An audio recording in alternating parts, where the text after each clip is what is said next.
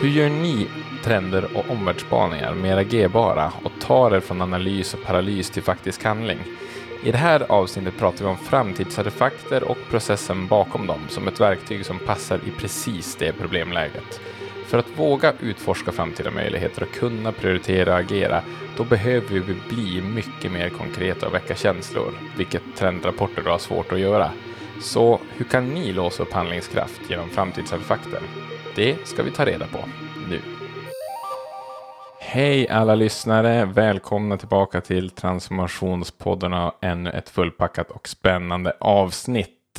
Nu blir det framtid, men i konkret form, vilket är liksom precis hela poängen med det här, och det ska vi gräva oss ner i i en timme eller något här, beror på vart allting tar vägen. Det är det som är så spännande med ett nytt poddavsnitt, man vet aldrig vad det är för seglats man ger sig ut på, och med båten har jag då två spännande medhjälpare som är Simon Mare. Hej Simon!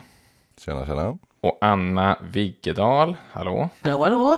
Välkomna till vår virtuella poddstudio. Vi kanske ska påminna, Lisa, ni har ju dykt upp i podden förr, men det är kanske någons första avsnitt eller att man har släkat och haft paus i flera månader. Så att, eh, ska vi ha en kort sån där vad ni gör på Hello Future? Anna, vem är du? Jo, men på Hello Future så jobbar jag som designer och innovationsledare.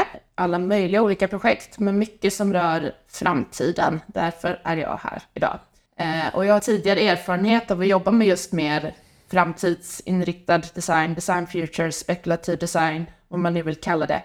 Eh, försöka ta fram saker som inte riktigt finns än idag, men skulle kunna finnas och skulle kunna skapa eh, nytta för mänskligheten och samhället på olika sätt. Så det är lite min eh, specialitet, skulle man kunna säga. Mm. En teaser. Bra, då känns det som att vi har en väldigt eh, en, en passande gäst här. Och Simon, hur passar du in i det här pusslet? Ja, precis. Um, jag har varit, jag har varit designer, på, designer på Hello Future här i två och ett halvt år. Och det jag tycker är liksom allra, allra roligast är så här storytelling, prototyping och liksom testa, testa prototyper eller någonting man har tagit fram för att få spännande re- reaktioner av människor och lära sig nya saker. Och ja, alla de här grejerna är väldigt eh, centrala när man jobbar med framtiden just. Så jag tror det är därför jag får privilegiet att sitta här med, med er i studion. Eh, kunna prata lite om det. Så det är jag jättepepp. Kul. Ja, nej, men det här är ju ett, eh, ett läge då där vi hoppar in så att säga i innovationsarbetet i just det här avsnittet. Så ett, ett läge som vi börjar se fler och fler organisationer befinner sig i. För vi, vi känner väl att ja, men fler och fler börjar ha en... en en känsla för att vi måste agera runt framtidsfrågor, och det börjar vara väldigt många olika typer av trender och stora förändringar som hopar sig, tekniska förändringar och även sådana i samhället, och de sitter givetvis ofta ihop och sådär. Och det, det hopar sig och vi, vi behöver agera, och vi känner att det är någonting som väntar runt hörnet. Vi har våra omvärldsbevakningsrapporter och trendrapporter, och det kommer siffror om det ena och det andra som förändras, och ja, inom, under stora paraplyer som digitalisering och hållbarhetsutmaningar och sådär, och sen mer specifika frågor under det då, som nya tekniker som dyker upp, och A I är något som är på agendan för många, och så vidare och så vidare. Men det vi också märker då är att lite varför vi ville sätta oss och prata om det här lite djupare i det här avsnittet, just att det är väldigt svårt när man är i det läget, när trendrapporterna hopar sig på skrivbordet så att säga, även om det är digitalt skrivbordet, så är det, det är ofta svårt att få att agera på det här. Man sitter i en, i en ledningsgrupp eller i ett utvecklingsteam eller någonting och ser att det här kommer ju, alla de här sakerna som hopar så här kommer att påverka vår organisation. Vi kommer att behöva göra någonting annorlunda, men svårigheten då ofta, hur får vi samsyn kring vad det är och vad vi ska börja. Vi, vi har en aning om alla de här frågorna, men det, det, den här hopen gör att det är väldigt svårt att ta tag i på något sätt. Och är man mer ägare av en mer längre ner i en organisation eller en smalare organisation som har en mer tydlig produkt eller tjänst, så finns det väldigt många olika saker som skulle kunna sticka i olika, göra att det sticker i olika riktningar och sådär. Så att det är ett Det är ett litet svårt läge att vara i. Men man kan ju tycka att det, den, den här stora luntan, gud vad mycket det finns att läsa om alla de här trenderna och sånt, det borde ju kunna gå, få oss att agera, och ändå är det lite svårt. Så jag vet inte riktigt, Anna, vad, vad tänker du där? Var, varför är det så svårt trots alla de här omvärldsspaningarna som jag... Vi vet ju ungefär ja. vart allting är på väg, eller? Varför kan vi inte riktigt få till den här... Vi tror att vi vet det i varje fall. Nej, men jag tror att det ligger mycket i just att det är, mm. kännas väldigt överväldigande. Det är så stort och det är så mycket och det förändras snabbare och snabbare allting i upplevelsen. Och vad sjutton ska man börja då? Vi har liksom... klimatförändringar och hållbarhetsutmaningar å ena sidan, och vi har A I och teknikutveckling å andra sidan och allt däremellan. Och organisationer blir bättre och bättre på omvärldsbana och samla in trendrapporter och starka och svaga signaler. Men det där, ta det där steget så att det verkligen händer någonting och omsätta det till någon form av action är fortfarande jättesvårt. Även fast man förstår att man kommer bli påverkad av det. Det är bra att man har bättre mm. koll på sin omvärld, men man behöver också börja eh, agera mot den. Och jag tror ju starkt på att det första som vi gör är att börja bryta ner det och göra det mer konkret. Och börja testa sig fram lite mer, våga göra det. Vad tänker du, Simon, runt det här paralyserande läget som mm. vi ser att många hamnar i? Alltså det, det finns ju ett begrepp som jag kommer att tänka på som, som jag gillar, som heter an- analysis paralysis. Uh, Mm. Vilket är om man sitter och har väldigt många valmöjligheter eller otroligt många saker på sitt bord. Och så tänker man mm. att man ska tänka sig fram till uh, hur man ska lösa det. Då hamnar man ofta i någon slags hjärnparalys. Det tycker jag det kan vara i alla fall. Jag, eller som man, om man är designer till exempel och sitter med blankt papper till exempel. Då är möjligheterna mm. oändliga. Men när man börjar mm. ruta in sin designutmaning lite grann, eller jag ska göra någonting på det här temat, eller jag får bara använda den här färgen eller någonting. Så fort man börjar göra någon form av begränsning så blir det lättare. Så, så, så det jag tror är helt rätt som, som Anna är inne på här. Man måste börja eh, göra saker liksom, så att man kan klämma och känna på det, eller börja utforska. Är det den här riktningen vi vill gå i? Eller ja, om, vi, om vi testar någonting, mm. hur det skulle kännas att börja gå i den här riktningen och fokusera på det. Hur skulle det vara då? Så kan man ta ett steg tillbaka och prova något annat om man känner att just den riktningen inte funkar. Liksom. Så jag tror det är viktigt mm. att inte fastna i att bara försöka klura sig fram till någon form av strategi eller hur man ska tackla de här grejerna då, utan man får, man får börja mm. försöka känna lite hur det känns att tackla dem för att, för, för att få en bättre bild. Mm. Sen tror jag också att de här stora trendrapporterna och liksom större framtidsspaningar, de är ju ofta väldigt breda och generella och kanske inte relaterar så mycket till en organisations specifika omständigheter, utmaningar eller produkt beroende på vad man är för typ av roll. Um, så att man behöver liksom göra ett uh, översättningsarbete mm. och börja reflektera mer över, okej, okay, hur påverkar den här signalen oss i, i våran text? Vad betyder det? Och så man verkligen kan göra det konkret. För det är först då man kan eh, agera på det på riktigt, när det börjar bli mer konkret. Och, eh, mm. så att man kan ställa mer relevanta frågor för hur kommer det påverka oss som organisation? Hur kommer det påverka vår målgrupp? Vad betyder det för de här och de här personerna? Och börja liksom måla ut den bilden så den blir tydlig. Det handlar inte om att hitta svaren på exakt hur det kommer bli, mm. utan det handlar om att bli bättre på att ställa mer relevanta frågor så man kan föreställa sig den här förhoppningsvis positiva mm. framtiden lite rättare, så man blir mer förberedd.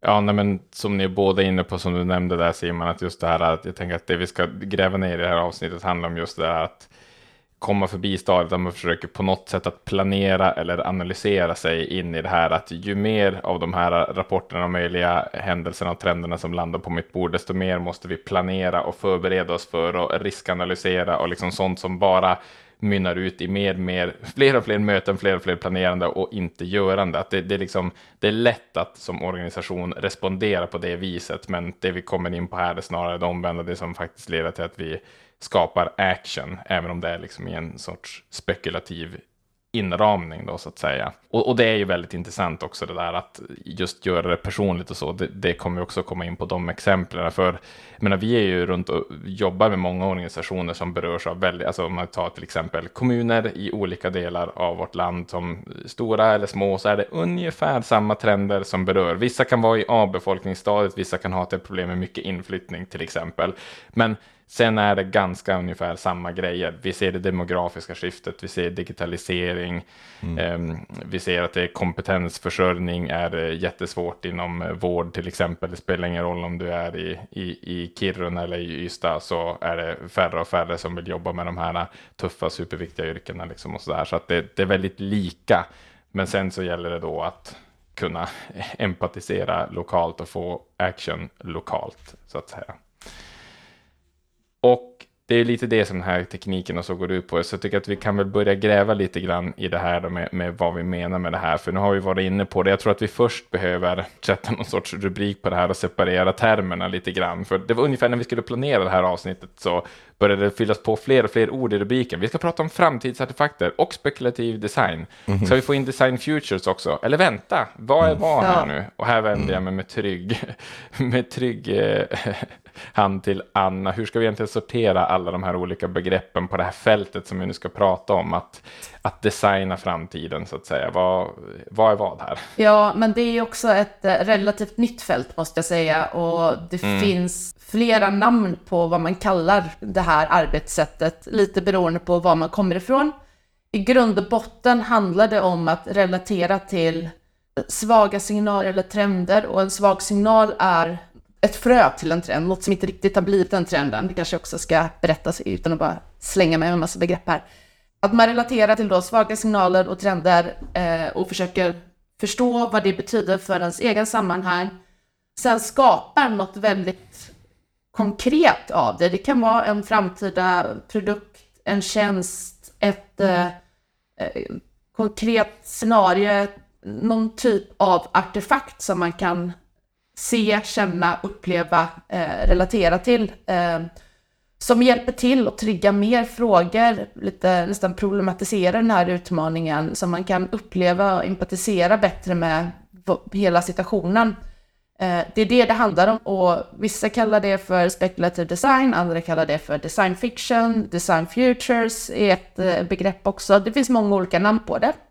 Men som sagt, mm. i grund och botten de relaterar till trender till, till sitt område man verkar inom och skapa en, någon form av artefakt ifrån framtiden som kan lite förflytta oss till den här framtiden. Då pratar jag inte om såna här superfuturistiska science fiction-grejer som man ibland stöter på, typ konceptbilar, utan här är det mer om något som är lätt att relatera till, ofta ganska simpla eller tråkiga saker, eller någonting som man bara kan leva sig in i en känd situation bättre, fast den här framtiden som vi pratar om. Nu ska vi, mm. ska vi prata om framtidsartefakter då, helt enkelt. Vi kanske gör det, för det är det ja. lite som är ja. kärnan i det hela.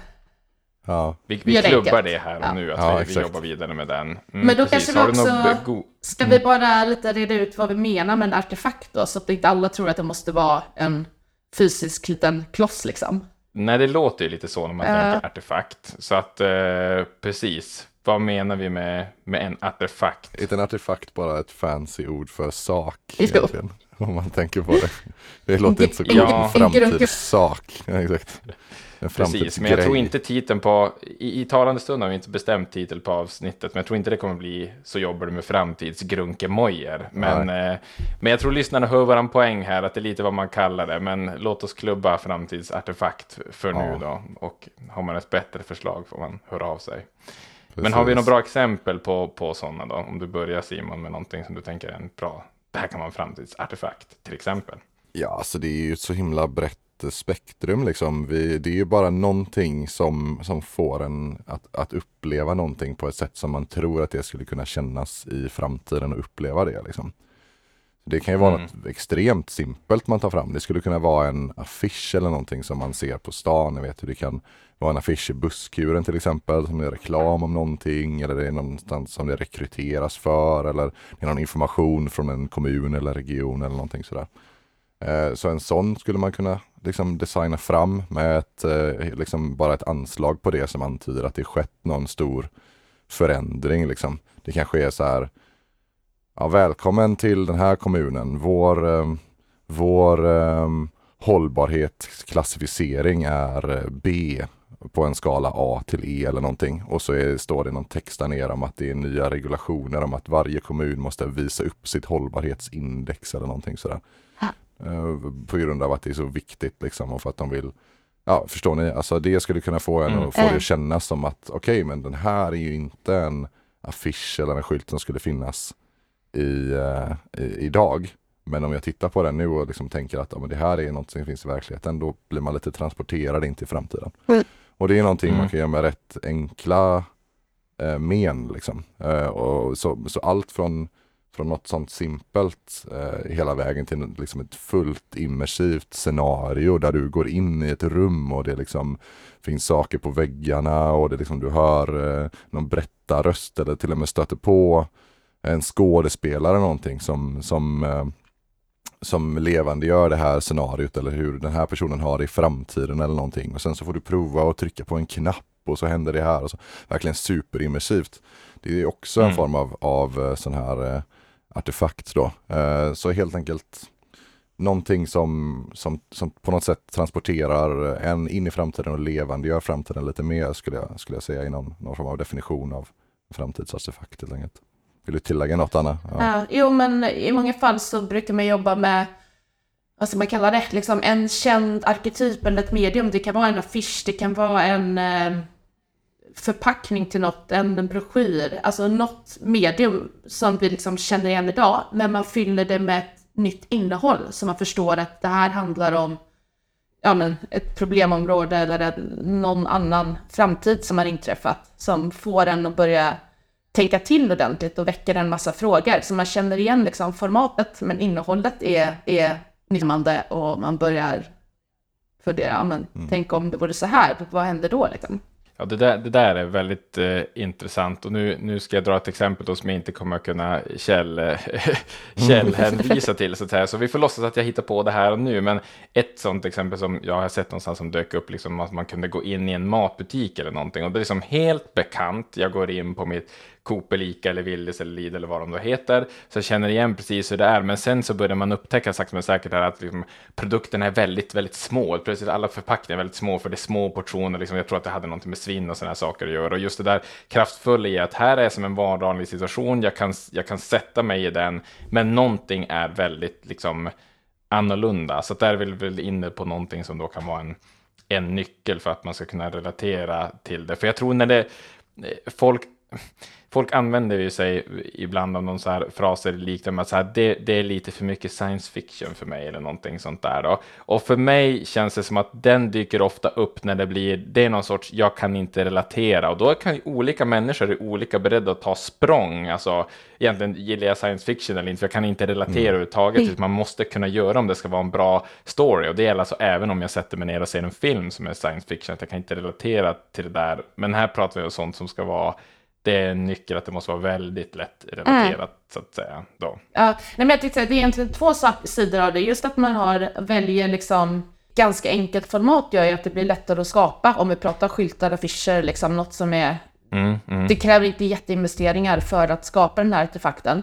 Men sen det här som du är inne på att relatera, jobbar man med mer liksom vardagssituationer, de kommer ju antagligen inte förändras så himla mycket på ja, fem till tio år in. Vi kommer fortfarande liksom äta frukost, vi behöver eh, lämna barnen på någon förskola på något sätt. Liksom. Det är så här, situationerna mm. som vi relaterar till lever i, liksom, i grova drag, de ser ju ganska lika ut. Men kan man bara lite förändra innehållet i dem så är det mycket lättare att relatera jämfört när man pratar med sådana här superfantastiska shiny object-framtider som bara känns helt främmande och science fiction, de blir väldigt avlägsna. Mm.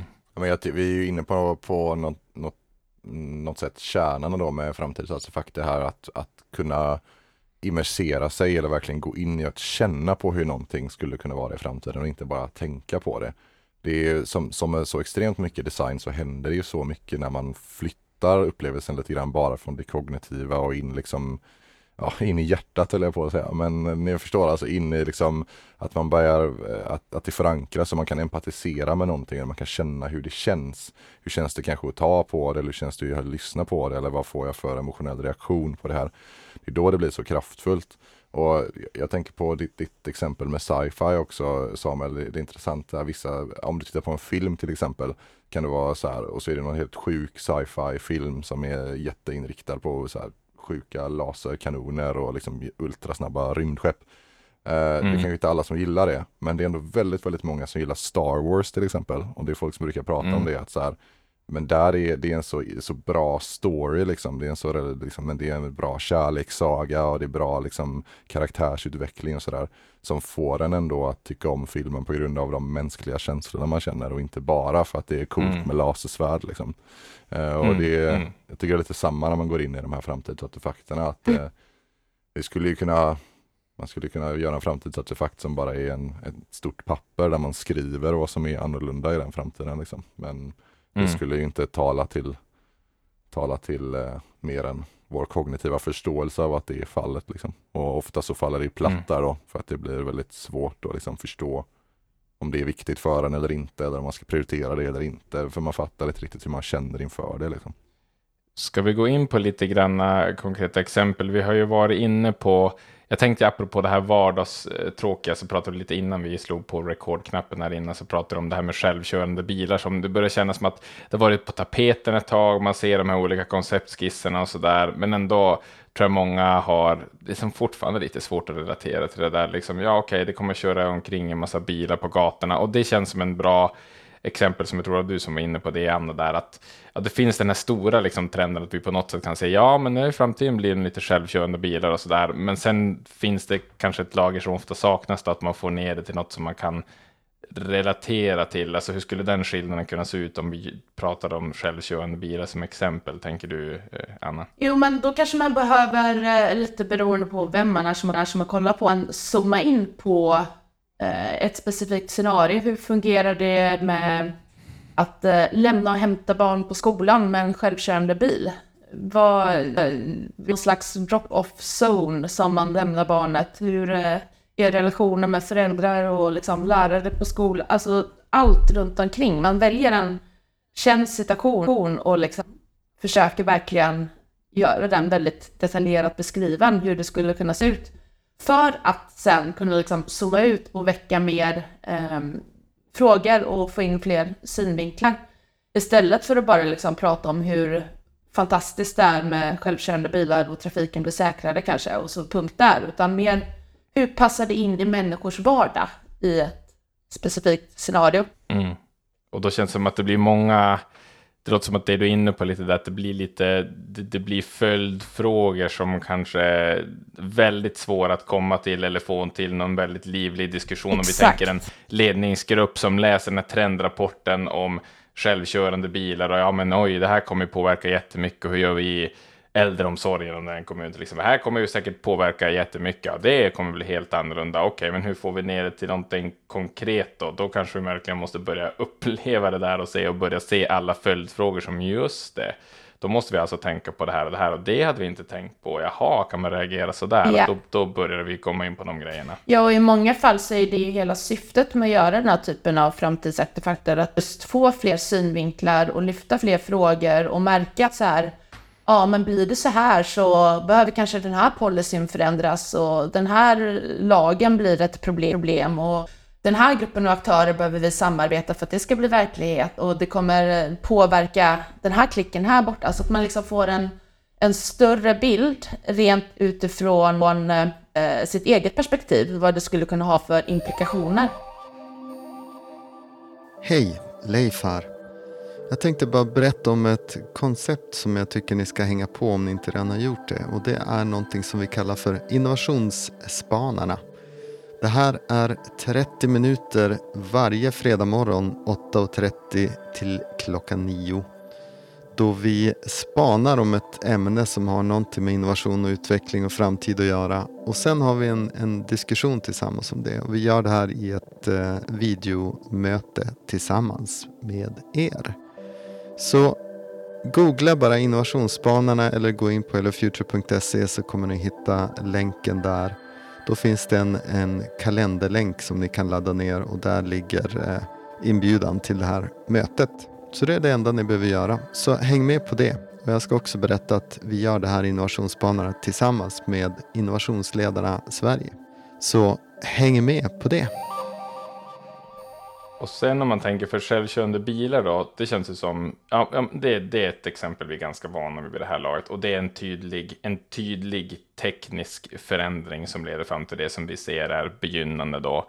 Men sen har vi då de här eh, som du har ju varit inblandad i många sådana processer, Simon, där det är mer att vi, vi, vi ser en trend eller en, en, en då, antingen någonting som har gått från antingen svaga signaler till att det är en begynnande trend verkligen ute i samhället som mer kommer påverka oss i stort, och det kanske inte är den konkreta tekniska grejen som vi kan börja testa av eller känna av på något sätt, utan det är mer en större förändring. Så att, vill du gå in på något exempel, hur, liksom, hur illustrerar man och skapar, skapar empati för det när det är mer än går, mm. går förbi bara en konkret tjänst eller produkt? Mm, ja, det, kan, det är en svår fråga alltså, för det är väldigt svårt, men det är också väldigt spännande. Du pratade om det lite tidigare här, Samuel, att uh, man, man sitter med jättemånga olika grejer som, som kommer påverka en i framtiden, och, och liksom mm. var ska man ens börja med det då? Vi, så, vi har jobbat med många eh, kommuner framförallt med, eh, med att eh, liksom tackla och kanske priori- prioritera lite grann vilka av de här stora trenderna man ska jobba lite mer med, eller som man liksom blir lite viktigare än andra för just den här kommunen då. Um, mm. Du sa ju det att um, det är ju lite många, många kommuner eller liksom um, organisationer som har en så, så stort uppdrag eller så stor målgrupp. Om vi tänker en kommun, deras, deras målgrupp är ju alla invånare i kommunen. Det är sett mm. från en, ett, mm. kanske ett företag som har liksom köpare av deras bilar som sin målgrupp då liksom. Och utmaningen mm. är ju att göra att de har ett bra liv. Och det, är liksom, det finns ju i princip ingen större utmaningsdefinition än att ha målgrupp alla eh, och utmaning göra det bra. Eh, och där, därför ja. är det ju extremt svårt. Och det man får, får börja göra då är att man helt enkelt får liksom, ja, först kanske prata lite och analysera om vad de, vad de här trenderna då kanske innebär för den här kommunen eh, specifikt. Men sen också bara börja levandegöra så tydligt det bara går eh, liksom på de här olika trenderna då. Vad, hur skulle det kännas? Liksom? Vilka, vilka människor är det som kommer bli påverkade av de här trenderna? Hur kommer de människorna känna sig? Vad kommer de stå inför för utmaningar? Och det kan man göra på väldigt många olika sätt som jag tänker vi kan gå in på snart. Men, men på något sätt när man har börjat få känna på det här lite grann, så kommer man ju också märka lite mer i sig själv att okej, okay, men det är klart att den här utmaningen, den, är, den ligger oss lite extra närmt om hjärtat, kanske på grund av att vi redan har det här problemet som i vår kommun idag, eller att eh, det här är en målgrupp som, som känns väldigt, väldigt viktig för oss eller sådär. Så just när man börjar känna, känna hur, det, hur, hur de här olika trenderna skulle kunna påverka ens, ens uppdrag eller ens invånare eller sådär, så blir det, börjar det bli lite lättare att sålla emellan då.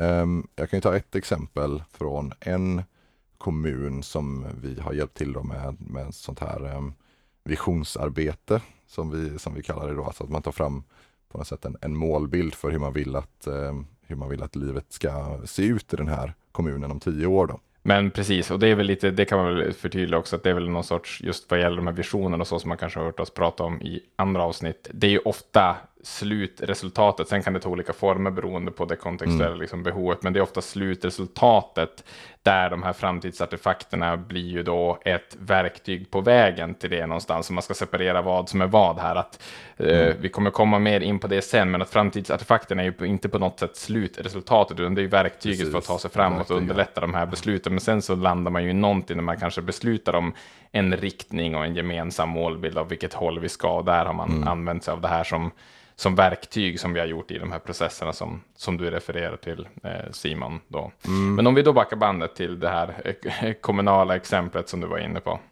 Eh, jo, alltså en, en av de här eh, framtidsartefakterna då, som, vi, som vi tog fram i den här processen var baserad på eh, en trend att eh, det blir vanligare och vanligare att, att unga eh, lider av psykisk ohälsa, och vi vävde även in eh, den tekniska aspekten och så här, vad, vart, vart kan tekniken föra oss och så, in i ett scenario som handlade om då en, eh, en ung tjej eh, i en framtid där eh, unga lever ännu mer i liksom, teknikens värld. I, liksom, istället för att kanske vara mycket på TikTok bara som det skulle kunna se ut idag, så kanske man är, lever i någon slags augmented reality, liksom V R-värld eller någonting som man flyr in i jättemycket och blir verklighetsfrånvänd, och liksom, det sker mycket kanske mobbning där eller andra liksom, icke bra aktiviteter som, som vuxna har, kan ha väldigt svårt att ha koll på för att de inte är inne i den här världen och sådär.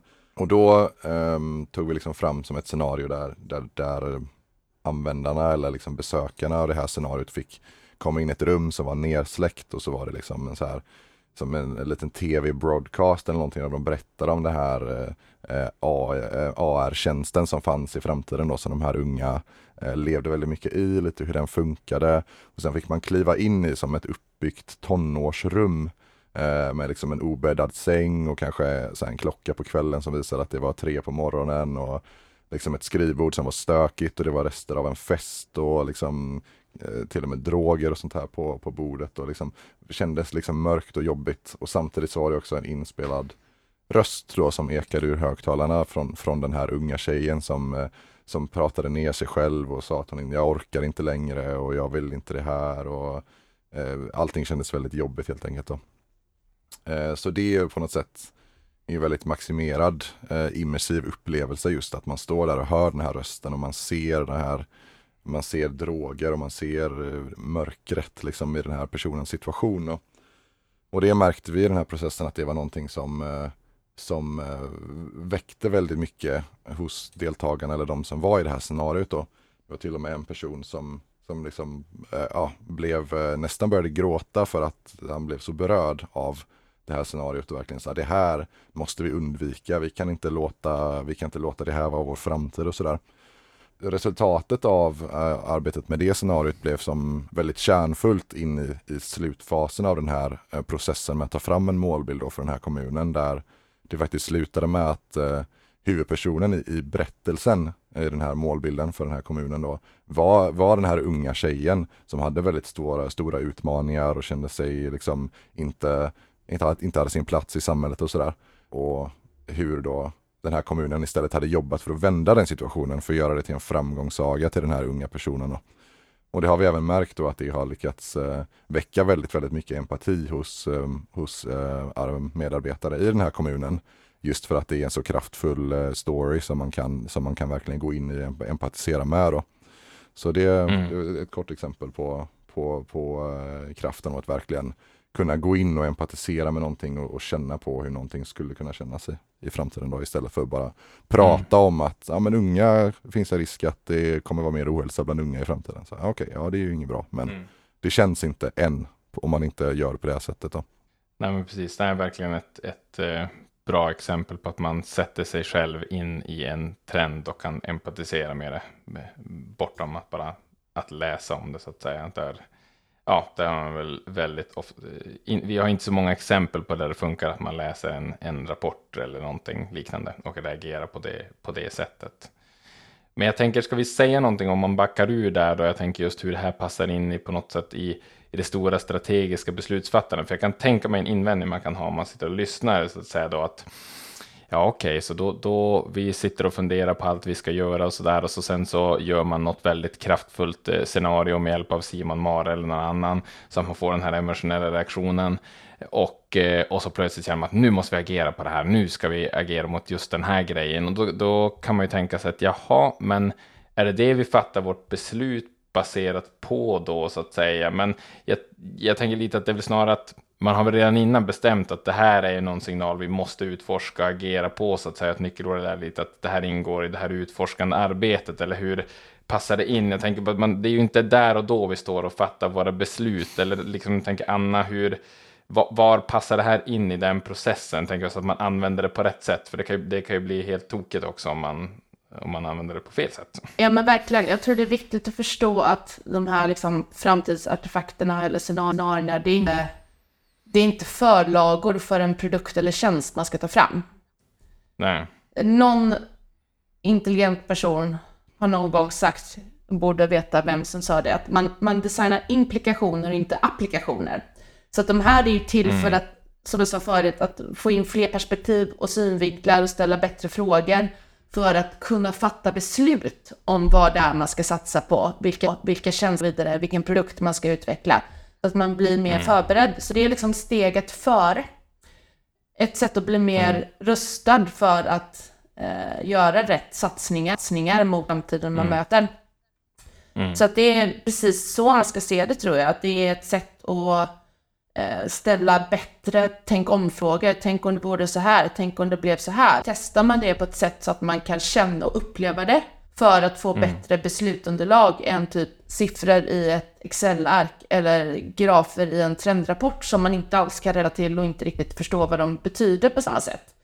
Så det är liksom ett mer nyanserat steg däremellan som eh, guidar en mot framtiden. Och det där nyanserade steget som du säger som känns som att det ofta behövs. För att backa tillbaka till problembilden som vi var inne på till en början. Varför, varför hamnar man i den här analysis paralysis som du nämnde, Simon? Varför hamnar man i den här paralysen att det är så svårt att prioritera mellan det här och veta vad man ska agera på? Ja, men då, då har man det här som ett mellansteg för att jobba fram. Jag kan tänka mig... kan tänka mig att det låter lite, ja, men för att använda liksom ett, ett sånt ord, att det låter lite så här flummigt. Ja, men alltså, hur ska, vi, ska, ska vi liksom kliva in i ett scenario liksom för att fatta våra beslut på? Så att, men det gäller bara att ha den liksom pusselbiten rätt. Vad, vad är det vi använder den till och, och inte? Jo, men mm. det är ju också lite flummigt och det är helt okej och det ska vara det för att vi vet inte exakt hur framtiden kommer se ut. Det kommer vi aldrig veta. Vi måste prova oss fram och bli... bättre, vad ska man säga, förberedda på att förstå vad det är för problem och utmaningar vi kommer ställa sig ifrån. Och då behöver man liksom mm. nyansera den bilden på olika sätt. Jag tänker att en sån nu som är på mångas läppar är till exempel de med, med A I.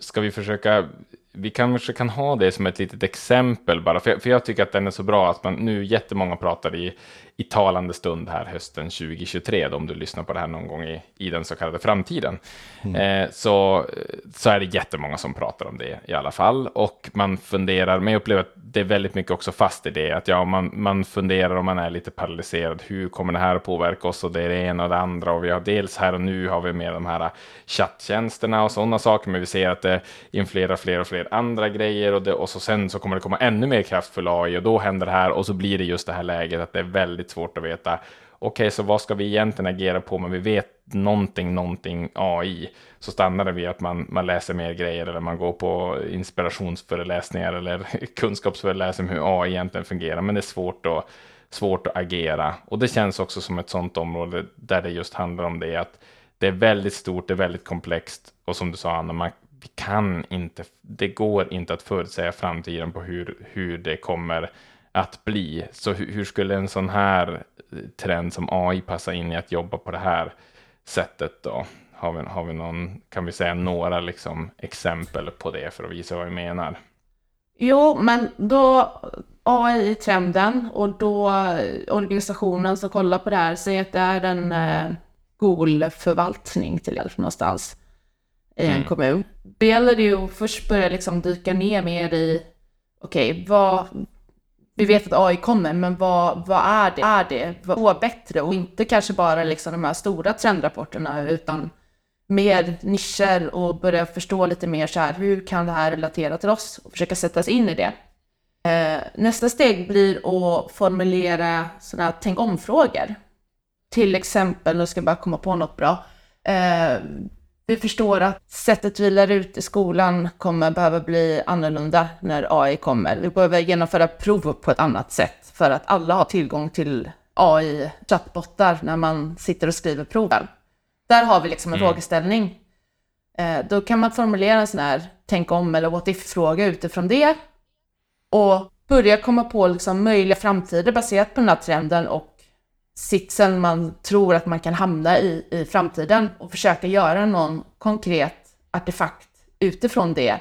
Och med hjälp av den artefakten så skapar man reaktioner, eller triggar reaktioner, nya frågeställningar som gör att man förstår den här liksom specifika situationen ännu bättre och kan empatisera med och se mer vad för konsekvenser det skulle kunna leda till. Då har man blivit konkret och man har tagit ett steg in i en ändå ganska trolig framtid. Utan att säga att mm. det är så det kommer att bli, bättre förståelse av konsekvenserna i den framtiden. Jag tycker det är intressant att liksom försöka förflytta liksom lite implikationerna av det här liksom A I-monstret, eller den här liksom te- väldigt, väldigt stora tekniska paraplyt liksom, som, som ändå är en stor del av, av våra omvärldsspaningar idag, och liksom mm. försöka flytta det lite mer in till lite mer mänskliga värden liksom, och försöka... Eh, förstå lite, istället för att försöka förutspå vad det kommer ske för stora tekniska under eller liksom på vilket konkret sätt tekniken kommer bli annorlunda och sådär. Mer tänka på kanske historiskt sett vad, vad den tekniska utvecklingen haft för, för generella implikationer på, på oss människor. Jag tänker att man, man behöver inte ve, man, ingen hade kunnat förutspå att det skulle komma en, en chatt G P T som finns idag till exempel. Men man kan förutspå att den tekniska utvecklingen ändå leder till att vi har en större tillgång till information, mycket på en mycket mer lättillgänglig basis. Vi kommer vara mer sammankopplade med andra människor i världen. Den här, den här mm. typen av generella trender som ändå, eh, ja, alltså det är därför vi tar fram teknik. Vi vet varför tekniken utvecklas och det är för att vi har vissa mål med den. Jag tänker mm. att eh, man hade kunnat prata om innan internet blev en stor grej. Eh, att okej, okay, men nu kommer det något, någon form av stort nätverk här som gör att eh, jag vet inte exakt vad det kommer finnas för he- hemsidor eller sånt där. Men vi vet att det kommer att eh, koppla ihop människor snabbare och vi kommer kanske kunna kommunicera med varandra mycket snabbare och sådär. Det förstod man ju mm. då eh, redan innan, innan det utvecklades mm. och blev stort. Liksom. Och där kan man ju mm. tänka vad det har för implikationer på liksom demografin eller det för implikationer i skolan till exempel. Okej, okay, men om alla kommer kunna prata med varandra hela tiden och om alla kommer kunna få tillgång till information hur fort som helst, vad innebär det? Alltså försöka, ja, som sagt flytta, inte vara så fokuserad på tekniken i sig utan på vad den generella implikationen av tekniken skulle kunna vara på oss människor och använda det som bränsle in i de artefakterna vi tar fram. Då. Mm. Där säger du något jätteviktigt tycker jag, för det är så himla lätt att man börjar liksom gräva in på liksom, vad är det den här tekniken ska göra, hur kommer den här nästa smartphonen se ut eller så. Då är det mycket bättre att bara illustrera eller designa tekniken som en svart låda, en tunn glasskiva. Alltså du visar inte ens vad det är utan fokuserar hundra procent mm. på vad det är den kommer möjliggöra. Vad händer mellan människor? Vad händer i samhället om mm. det här mm. diffusa svarta lådan som kan göra magiska saker finns? Mm. Men lägg inte energin mm. på exakt vad det finns, det är ju massa teknikbolag som gör, utan det som är intressant för er organisation är ju mest troligt konsekvenserna av det. Ja, vi har varit inne, både du och jag Anna åtminstone har varit inne en del i kollektivtrafikfrågor där det är ju mycket som skiftar väldigt mycket i i back-enden så att säga, alltså tekniken som driver det, al- algoritmer som gör att man kan räkna ut tidtabeller och annat sånt på, på helt nya sätt. Men så brukar vi ändå skoja och säga det, att om man pratar framtidens kollektivtrafik så är det ändå, det, det är förvånansvärt mycket fokus på mystiska ägg och tefat som flyger fram och tillbaka och sådana mm. saker som, som och, och det, det är inte bara i kvällstidningar, alltså det kan bombas upp liksom att titta här nu, designa B M W, någon mystisk halvflygande bil med liksom raketer, vilket ju knappt ens kanske passar in i det här fältet vi pratar om, men, men även i liksom ledningar för organisationer och företag av olika slag så ser man att det kan bli väldigt mycket stirra sig blind på de där produktgrejerna och, och istället för att titta på vad är möjligheterna som skapas mm. som, du, som du är inne på Anna. Jag tror, jag tror på allvar, och vi har sett många exempel på det, att det tar väldigt mycket energi det här onödiga fokuset på det här exakt tekniska och men ingen kan framtid, förutse framtiden och, nej det är inte det vi säger, vi vet inte vad det blir för teknik men vi kan utforska, tänk om mm. som du sa, det är ju det är en nyckel frågan här Anna och, och som du var inne på Simon, man kan, man kan absolut backa bandet och tänka att många hade nog kunnat vara betydligt mer förberedda för olika typer av effekter som vi skulle få av internet om man hade fokuserat mer på tänk om frågan mm. eh, istället för att kanske eh, ja, det finns många citat från sådana som nu gärna skulle ha suddat ut de citaten nu i efterhand. Men den där tekniken, det kom aldrig si och det kom aldrig så. Och vi har kört med något klipp, vet jag, någon gång när någon sån här investerarpanel från det här dark, Draknästet heter det, som sköt ner, sköt ner, jag tror att det är Storytel i det klippet då, för att nej men det där just funkar det. Aldrig för att hastigheterna är för långsamma när man ska strömma, du kommer aldrig kunna strömma en hel bok och liksom, och det, det, ja, det är ändå toppinvesterare som sitter och säger mm. det, och det är för att det är för mycket fokus på tekniken istället för att mm. titta på de här behoven och det vi möjliggör mm. som är riktningen, som vi sitter, jo men det är ju den riktningen vi solklart rör oss mot. Skit i att tekniken är här och där nu och exakt hur den kommer att bli. Så det finns, i backspegeln kan man lära sig ganska mycket att titta bakåt, tänker jag. Och även inifrån liksom, teknikbolag så bör man jobba från det hållet också. Det, man kan inte bara sitta och mm. utveckla världens snabbaste teknik utan att veta vad den ska användas för. Så det är ju verkligen för mm. alla det arbetssättet. Man måste ha ett liksom, ja. utifrån in-perspektiv också och se, tänk om utifrån de mänskliga behoven. Och sen så får man ju förr eller senare lösa det tekniskt. Mm. Så tänker jag. Mm. Ja, det spinner iväg bara. Jag tänker på exemplet med skolan och A I. Hur ja. man olika sådana här roliga scenarier de hade kunnat göra. Eller testa oh, ja. olika grejer. Både på ja, allt ifrån... Allt ifrån det lilla till det stora, att simulera en hel klassdag när alla sitter där med A I eller någonting. Eller nu testar vi mot lärare här och nu ska du få sitta och rätta ett prov fast du är helt osäker på om det liksom är skrivet av en A I och såna här grejer. Mm. Och du har någon rätt, ny rättningstjänst till din hjälp och kommer det att kännas. Och, men du känner ändå igen den här liksom gamla träkatedern som du sitter vid ett litet prång och rättar dina prov. Men det är någonting som är helt nytt. Ja. Och, ja, det är ett av många fält som skulle vara jätteroligt att dyka ner i. Mm. Verkligen. Om man nu känner sig att man har lyssnat på det här och hamnar lite här, ja men det, det, det finns, finns någonting här och man vill liksom bli lite konkret i så här, hur, hur, kommer vi, hur kommer vi vidare i det här, så eh, man kan givetvis bara höra av oss till oss så kan vi fortsätta fylla på, det säger vi ju alltid när, när avsnittet slutar så är det bara så är det bara mejla, höra av sig i det här fallet till anna at hellofuture punkt se eller simon at hellofuture punkt se om man bara vill veta mer. Vi bjussar ju gärna på ännu mer kunskap och inspiration som är lite mer konkret utifrån din situation som lyssnar. Men har vi mer tips sådär? Någon, eh, Anna, jag vet att du hade någon sån där eh, kunskapskälla som kan vara kul att läsa om man vill gotta, mer, gotta ner sig ännu mer i det här. Ja, men jag kan komma med ett eh, podcasttips om man är riktigt mm. eh, sugen på hela fältet med att utforska och designa för framtiden, så finns det en som heter Near Future Laboratory podcast. Mm. Eh, så en massa avsnitt på olika ämnen relaterat till det här och mycket annat. Så jag kan tipsa. Så man lyssnar dels på Hello Futures podcast och sen har man Near Futures eh, podcast där då. Near Future Laboratory. Det låter som att det ska hänga ihop lite grann. Ja, precis. Det ska sitta ihop väldigt, eh, väldigt bra. Men ska vi också backa till det då, också då tänker jag just, vad, när man är i det här läget, vad, vad är första steget, vad ska man göra? Förutom att, att mejla till er och få hjälp, vi känner igen oss i det här, men det, det blir mycket omvärldsspaningar och så, vi får inte riktigt konkret på det. Vad är första steget man kan ta om man vill utforska det här fältet och se till att det, det blir lite action på det istället för att vi analyserar oss in i ett hörn? Det där kanske inte är svaret som alla vill hålla. Men jag tror också att det är ganska mycket en eh, mindset och kulturell fråga. Att man inne, eh, förstår att det här handlar inte om att ta fram nästa produkt eller tjänst som jag sa förut. Utan det här är verkligen utforskande för att lyfta fler relevanta frå- frågor. Bara att man i gruppen man jobbar med eller i sin organisation har den förståelsen och beredd på det. Att det är väldigt så här, öppna upp utforskande arbete. Det handlar mm. inte om att peka på exakt hur det kommer bli. Så man har förväntningarna rätt. Så att man inte har till exempel en ledningsgrupp som tror att efter de här veckorna och månaderna man har utforskat så kommer man få en blueprint för nästa erbjudande. Mm.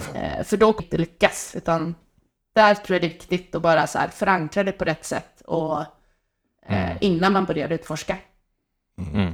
Det, det tangerar ju mycket in i så här, the prototyping mindset här, liksom. Det som, som Anna pratar om, att det är, det är lätt att ta fram prototyper med tanke på att okej, okay, men vad är det absolut mest troliga eller, eller så här. Och så försöker man ta fram det och försöka få feedback på det för att fortsätta utveckla det som man tror är det mest troliga, liksom. Men ofta är det egentligen bättre att, att gå, go crazy så att säga och liksom, liksom, verkligen dra någonting till sin spets för att få så intressanta eh, reaktioner och liksom väcka så intressanta frågor som möjligt. Och jag, jag tror kanske man kan sitta lite grann som lyssnare nu och tänka så här, okej okay, men vad använder man det här till nu då? Nu när vi, jag känner, jag känner mitt hjärta slå eller jag empatiserar med den här unga tonåringen. Liksom. Jaha okej, okay, vad ska jag göra nu då? Mm. Vi kan väl säga något om det, liksom, att det, och Anna, du har ju varit inne på det redan lite grann, att det, det, den, den stora, den stora um, behållningen från ett sånt arbete är ju just den, de här frågorna som man kan ställa då, liksom, som kan informera en vidare i vad man kanske man ska fortsätta undersöka då. Så var, var, var tydlig med det, att bara för att man empatiserar väldigt mycket med den här unga tonåringen så betyder det inte att ja, men då ska vi lägga allt vårt krut på att göra livet bättre för de här personerna eller så. Men det, kanske, det blir ändå väldigt intressanta frågor att ställa, kanske, kanske liksom input som man har med sig i något annat form av utforskande projekt. Liksom. Ja, men tänk på hur skulle den här saken kunna påverka den här målgruppen och så gör man ett mer fokuserat projekt kring det. Eh, och sen också att det hjälper en att att, ja, bara att prioritera, liksom, nästan portföljhantera mellan olika sådana här eh, trender som man ska som, som man, man, man vill och bör fokusera på alla, liksom, men kanske mm. måste välja några, och, och genom att få den här tydligare mm. känslan och sådär så Så, så kan man göra det tydligare för sig själv vad man bör prioritera och kanske vilka grejer som är mindre viktiga. Um, och så mm. är det ju också när man håller på med, med prototyper. Liksom. Vi vill ta fram, vi vill ta fram den här guldkornen, liksom, för man kan, inte, man kan inte göra allt på en gång, utan man måste börja, börja någonstans. Och som också är väldigt mm. viktigt när man håller på med prototyping och också då framtidsartefakter eller framtidsarbete generellt. Börja göra någonting. Det är inte så viktigt att, för ibland kan man hitta, fan, hamna i analysis paralysis på vilken av de här trenderna ska vi börja göra en artefakt på nu då, eller sådär. Och då så kommer nästa lager av paralyseringar. Exakt, exakt. Det, det här kanske är, det här kanske är min slut. egna personliga Nej. upplevelse här, men, men det, det är också mitt tips där, att bara börja göra någonting. Liksom. Okej, okay, men om det skulle mm. vara så här, hur skulle det se ut då? Nu gör vi det. Och så börja mm. där. Man behöver faktiskt, mm. det kan vara skönt ibland att komma ihåg att man behöver ja. inte tänka jättemycket heller på vad man ska börja, utan bara börja måla ut någonting. Hur skulle den här saken kunna påverka, mm. påverka oss i framtiden? Hur skulle det kunna kännas? Så, ja, det var intressant. Ja, men okej, nu provar vi den här istället. Sådär. Sätt igång mm. bara och börja klämma och känna på framtiden, så kommer man komma loss. Mm. Ja, mm. ja, men till syvende och sist är ju syftet med frågor, och om det bara är för mig själv som börjar ta fram de här, liksom, eh, miljöframtiderna, så det är ju bra. Då har jag ju hjälpt mig själv att komma närmare, liksom, det stora. Ja, nej, nej, verkligen. Det är en låda vi inte ens har öppnat idag, men bara som ett sista instick, så det här fungerar ju bara att göra på helt och hållet på sig själv om man står i vä- vägskäl i livet, eller man funderar på olika grejer, att bara på något sätt spana in och empatisera med sin egen framtid. Att jag skulle empatisera med framtidssamer, eh, det är något man gör kanske alldeles för lite mm. ibland. Så att det, det går på alla nivåer, och det kan handla om att skapa rörelse hos en själv, eller i en, i en hel grupp, en organisation, ett, ett samhälle. Nej, det är ett jättespännande fält, och som sagt, jag tycker att vi landar i en bra slutpunkt där, att det är någonstans ersätta de här stora, väldigt svåra frågorna som ställs av alla omvärldsrapporter och trender som uppenbarligen leder till paralys och inte ingen framåtrörelse, ersätter dem med nya, konkreta, bättre frågor. Och behöver man ett, ett verktyg till det, då, då har man ett sånt här i det. Vad landade vi nu? Att jobba med framtidsartefakter och framtidsdesign. Och alla begrepp som finns därtill, helt enkelt. Så hoppas att man fått en liten inspiration runt det, och det bara hör av sig om man vill veta mer och ha lite mer konkret kött på benen. Men vi för det här avsnittet knyter ihop säcken där. Så ett stort tack till er, Anna och Simon. Det här var ju jättekul att höra mer om. Ja, tack så mycket, vad kul att prata. Mm, tack själv, jättespännande. Mm. Ja, och stort tack till eh, dig som har lyssnat på det här avsnittet. Och så hörs vi om någon vecka sådär igen. Eller bara alldeles strax igen, om du bara klickar play på nästa avsnitt i mer av Transformationspodden. Men eh, ha det bra så länge.